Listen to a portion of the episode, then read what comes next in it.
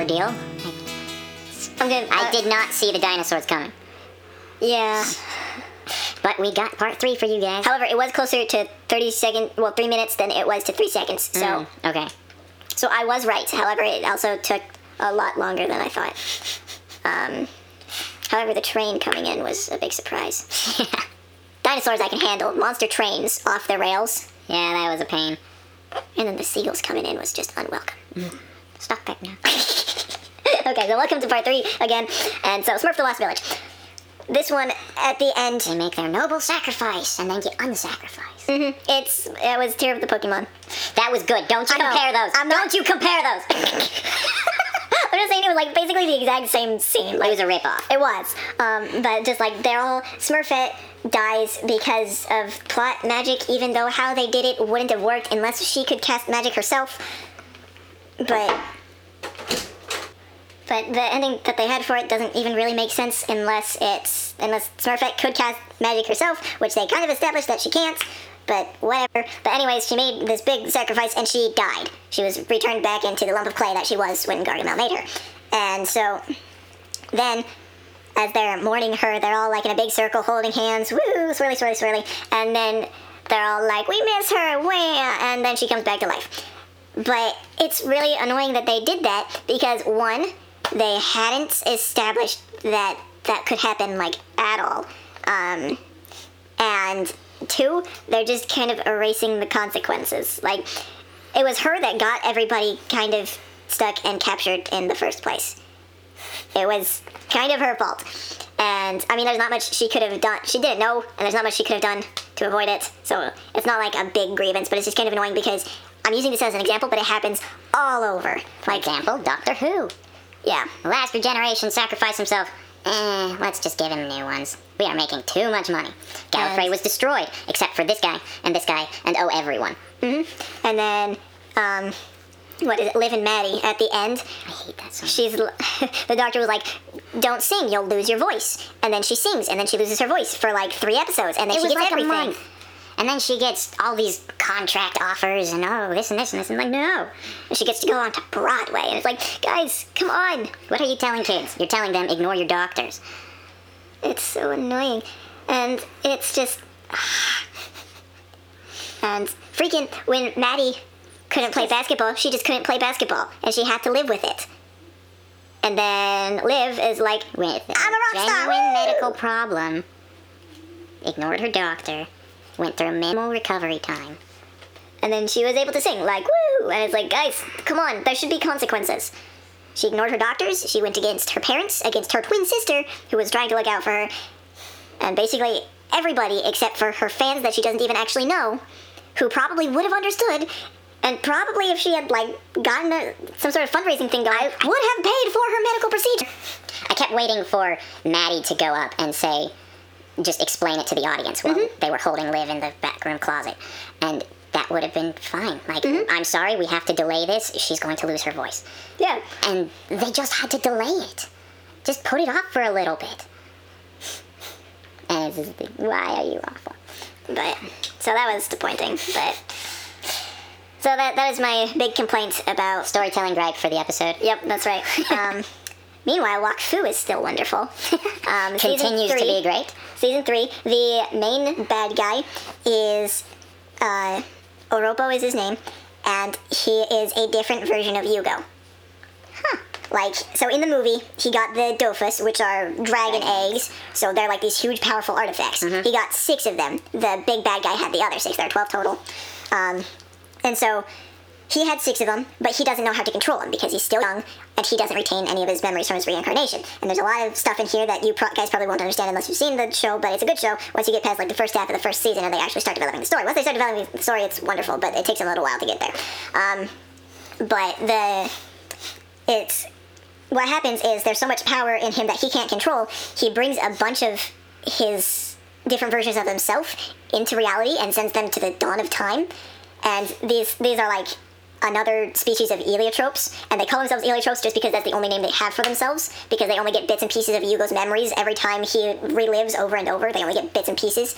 And so but every time one of them dies, then um, their energy gets spread into all the others, like the one. And so Oropo is the last one, and so he's he, he's pretty awesome. Um, And they have Frieza in the third season. yeah, Adamai is Yugo's dragon brother, and in the first two seasons, he is like this chubby mini thing, not chibi, chubby little thing with giant lips that look they, like they belong on the Joker, and. Now in the new season, they made him like super tall with a giant tail. He looks nothing like the other human avatars of the dragons, and he He's a moody teenager Frieza. yeah, he really is, and it's it's funny because like the entire season, you're like, Adamai, you suck. Adamai, you suck. You betrayed everyone. You suck. And then all of a sudden, oh yeah, by the way, Oropo is Yugo, and it's like, oh, that makes a lot of sense as to why they called each other brothers and why Adamai was actually willing to help him, because it was a consequence of Yugo's mistake, and he was trying to help. But Oropo is, I I enjoy him. However, he's not as good as of a villain as Qilby or Nox That's too bad. um, just because like there's a lot of symbolism with him, like storytelling symbol- Yeah. symbolism. So I'm totally okay with it, It's less him and more what it means. Yeah. What he stands for is Um, the focus of this season. because it was Yugo made a mistake and. Oropo actually, where Yugo has dragons in the final fight, like walk through circling dragons, and they go this huge epic showdown of awesomeness. It was great. Um, Oropo had owls, so Oropo had these walkthrough owls circling around him as like this energy symbol of power, whereas Yugo had the dragons. And I just think that's kind of cool because it's like the symbolism of an owl is like a ghost or a shade, something silent that They also just, symbolize death a lot of the time. yeah, something silent that just comes in for the kill. And Oropo is Yugo, sort of. So Yugo cannot beat him. So he has to have everybody else help him, and still they can't beat him. It was Oropo finally figuring out that he can be his own person, and then sacrificing himself is how it finally ended. Which, given with all of those epic showdowns and hard decision end of the fights, it like he had to kill Nox because of what he was going to do, and Qilby he had to lock back into this eternal prison, and then Oropo just ends, and it's like oh. But they focus a lot on what you Oropo knows Yugo, so he like he knows that Yugo wishes there were another way to have stopped Nox and Qilby, so he tortures Yugo with that over and over, and he just brings him back up, messes with his head, and that's how he keeps Yugo down for so long, and then when they do fight, he still wins. And it's it's pretty great. And then personal- Spoilers warning. Oh, yeah, I probably should have.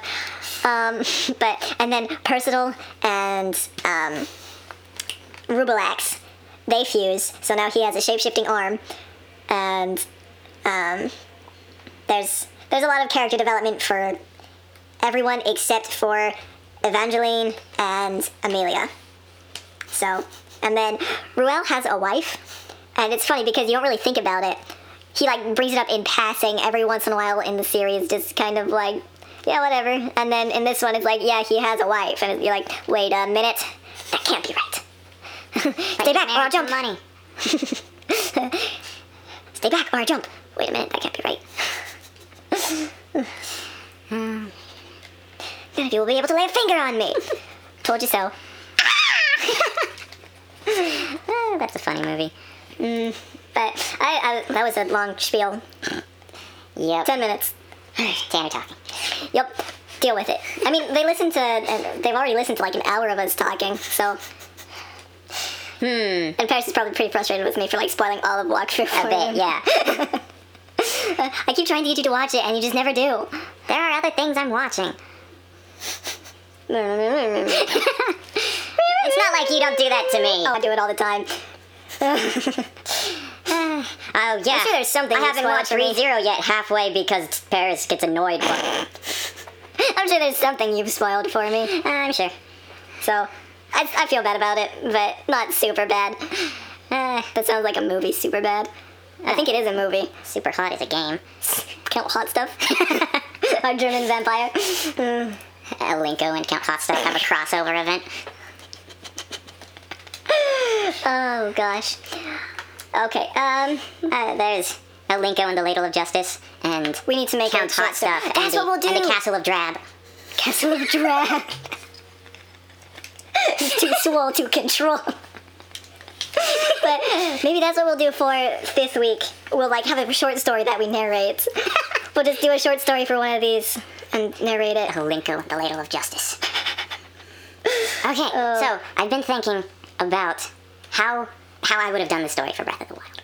You know, non-stop since it came out. Yeah. And I have such a good story. Yes, that is showing up and being recorded. Good. Well, Five points if you can guess what that was. it was a llama. Okay, it actually does look like a llama head. See? it was a llama.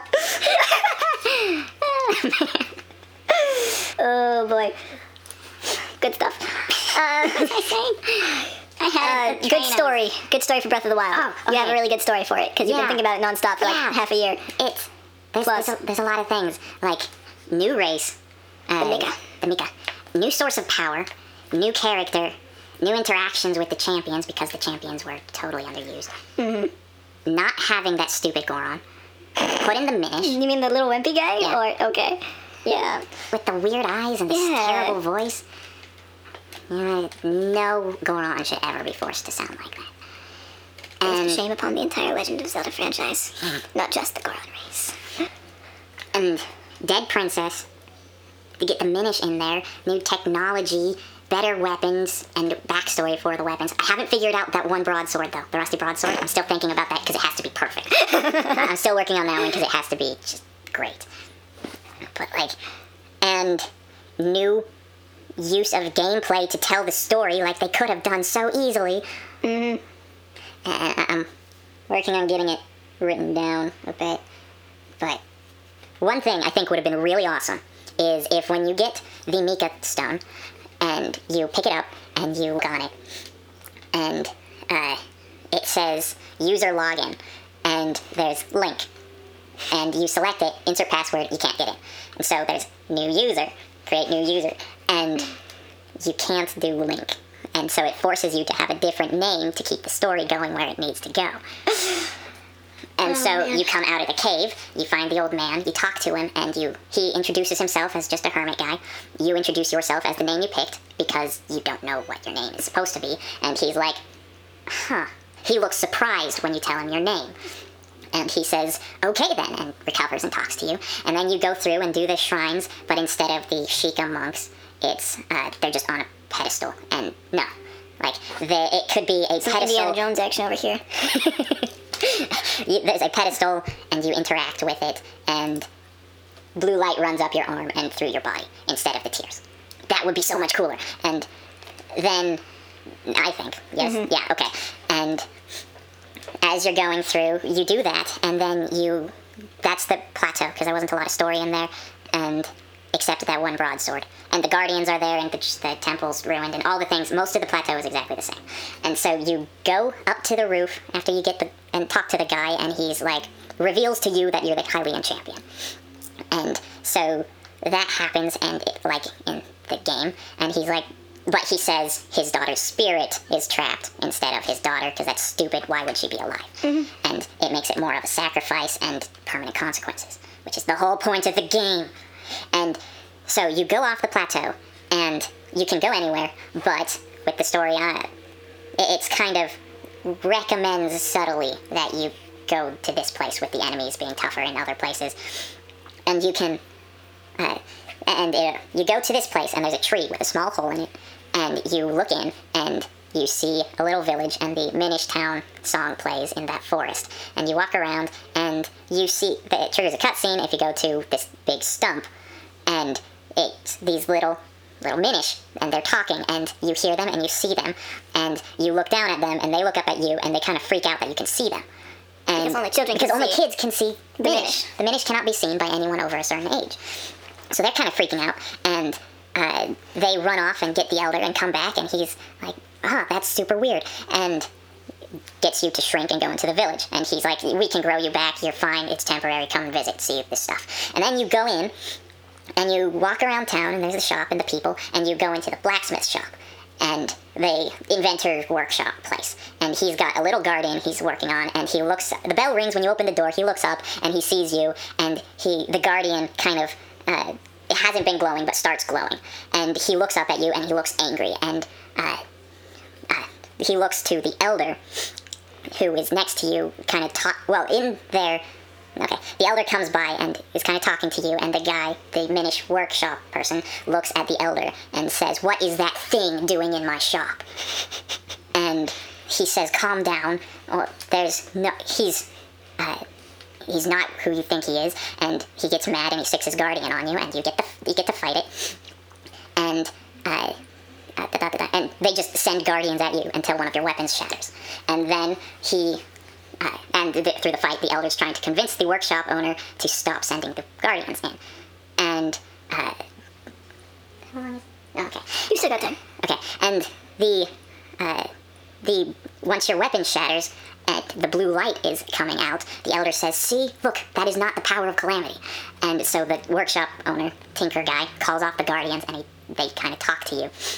And so you find out, uh, and the King of Hyrule tells the story about how they unearthed the guardians, and uh, da, da, da, and he says they were invented. This technology was invented, and uh, he thinks it's the Shrine of Resurrection. And so in back in the workshop, the guy who sent the Guardians after you is kind of asking you some questions about why you're here, what you're doing, and you don't remember. And the Elder tells him that he's uh, he can see the Minish, which means he's young, and he came from the Great Plateau, where the uh, where the Hylians had taken a their champion to the uh,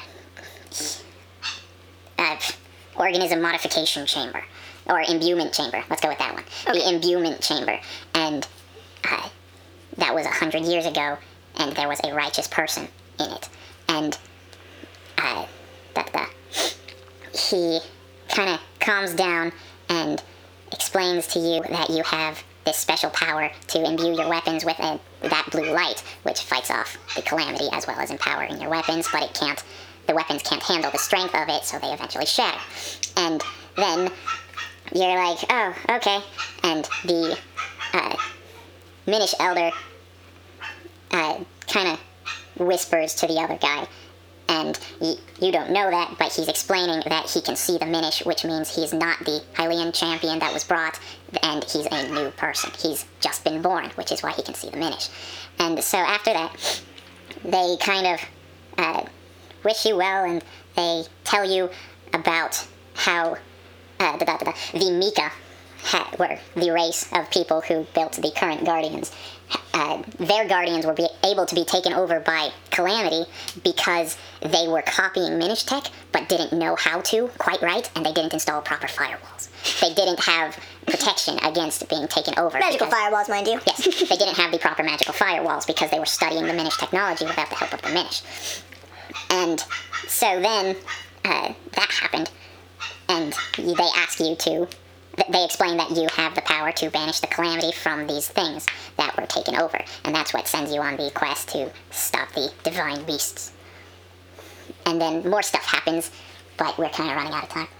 Okay. And Well, so uh, if you would, Paris has like a little blip of uh, what happened written, like the clothes that you find at the beginning. He's got like a ba- backstory for those. So uh, we might do like a narration thing and release that with the episode if that's okay with you.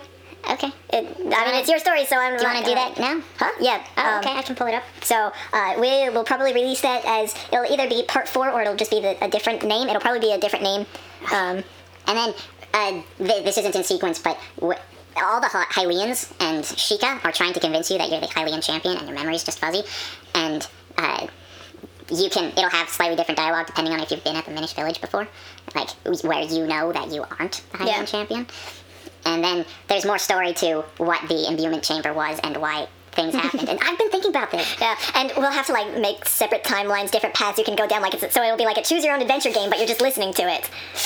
I think That, that, that would be cool. we'll we'll make that into a series. if we get Comments enough- vote what to do at the bottom. Yeah. Which decision? That would be awesome. That- that would. Comments, Do do the thing. Um, Which divine beast do you want to go to first? Uh, and we'll like set up the the beginning will be the same. The beginning will set it up to be the same, so it'll go through those steps just as a story, and then you'll we'll diverge. Um, this is a spot.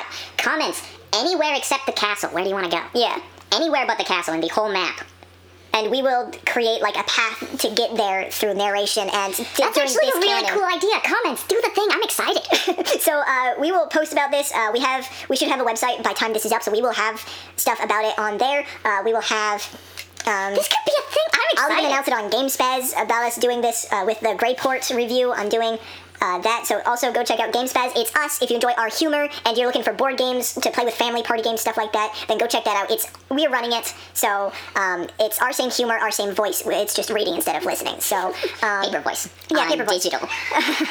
so uh, go check that out at gamespaz.com and boxofrandom.net, and we might have one more by time it, we decide on stuff. Uh, it could be anywhere from Ploon to Spirit of Timmy. So uh, I'm kind of leaning towards Spirit of Timmy. yeah. Um, all right. So There's a backstory for that, and we will tell it to you. social media. Face, Twit, Patrogram. Thank you. And we will. I'm never you- saying that, but I like that you do. well, I just don't. I'm, I'm gonna mess it up. Um, like Pakakaka or whatever, whatever it was. Box random pocket. Pakakaba. Um, so uh, hopefully we'll see you in the story, and hopefully you enjoy that. And if we can get this going, that's something We can do it for other games too. Yeah, this isn't something that we're going to exclusively do for Breath of the Wild, and this, judging by how excited we are for it, this isn't going to be something we're to stop either. So, thank you for listening. Please go check that out, and uh, we love you all. Yes, no? Sure. Okay. You can speak for yourself. Um, well, I said we, so I, I, I, I can't You really. may or may not be lying. That's I, I think I love like half of them, and then if you like love the other half collectively, we can say that we love them all. that so- that can work. Okay. Well, all right. see you, Terry, someday eventually.